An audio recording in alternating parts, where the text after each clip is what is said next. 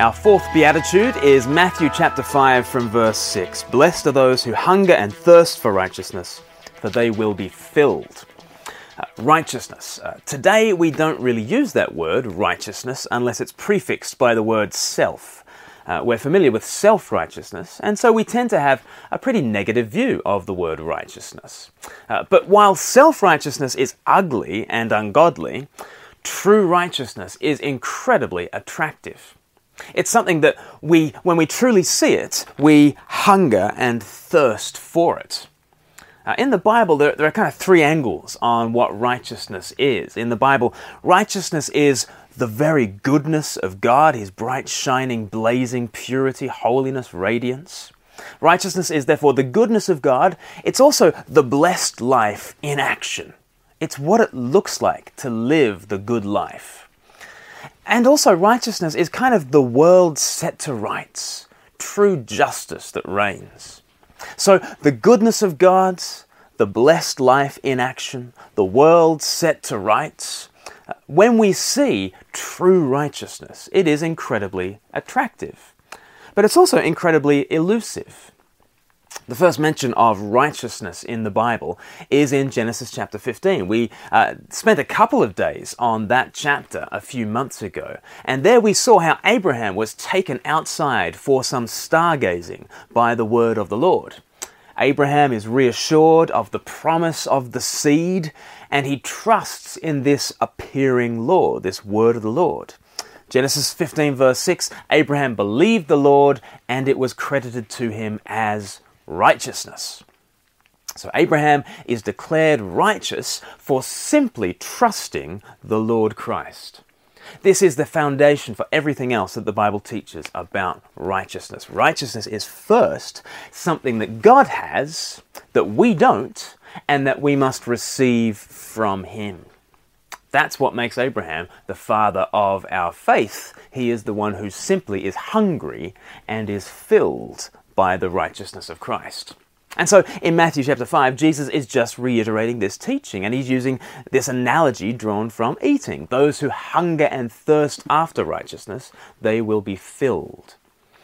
It doesn't speak of those who have righteousness or those who act righteously. Not here. Christ's illustration speaks of a lack of righteousness, a lack that we feel very keenly.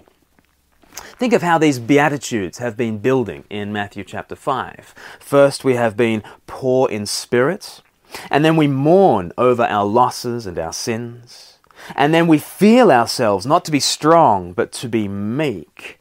So then now, we are hungering and thirsting, feeling our needs very, very keenly. But here is the promise. Just like Abraham with the word of the Lord, we simply receive God's righteousness, and it comes to us. Just like a beggar asking for food, we are filled. This filling is not an earning, it's not a payment, it's not a reward.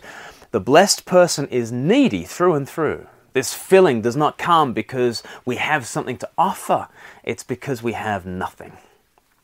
Notice how this righteousness comes to us from outside ourselves. Jesus doesn't speak of a seed of righteousness that he plants in us and then we need to water it. He doesn't speak of a spark of righteousness that we need to fan into flames. No, we are simply famished and then filled by Christ. Now, does this perhaps seem a little bit abstract, perhaps? Is it a little bit impersonal? As though righteousness is just like, a, I don't know, like internet banking, and we get we get credited with this stuff called righteousness. Or, or like we're in a restaurant, and righteousness is just a food to be eaten. Um, well, Jesus is not teaching us about some spiritual stuff called righteousness. He's speaking of something very personal, actually. How personal? Well, read on to verse ten.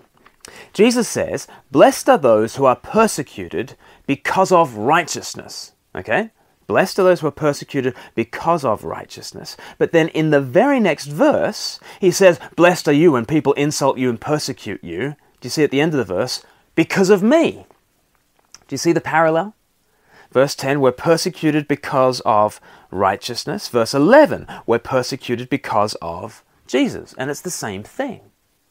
You see, righteousness is equivalent to Jesus himself. Jesus is righteousness.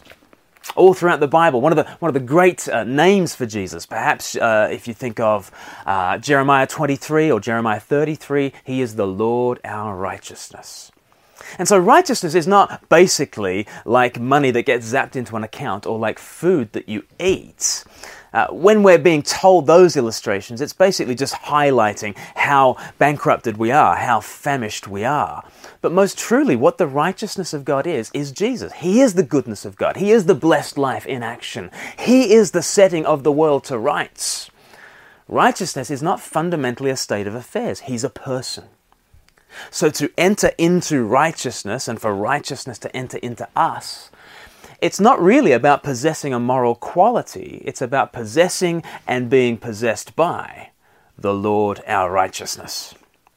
The Christian is simply the person who comes to the end of themselves. They say there is no goodness, no blessedness, no justice in me. Instead, we crave Christ. And here's the promise today, as certain as sunrise. Here is the promise to be laid hold of if you are hungering and thirsting today. Do you hunger and thirst for true goodness, for the blessed life, for the world to be set to rights? Most fundamentally, do you want Christ? Well, here's the promise. If you are famished, you will be filled.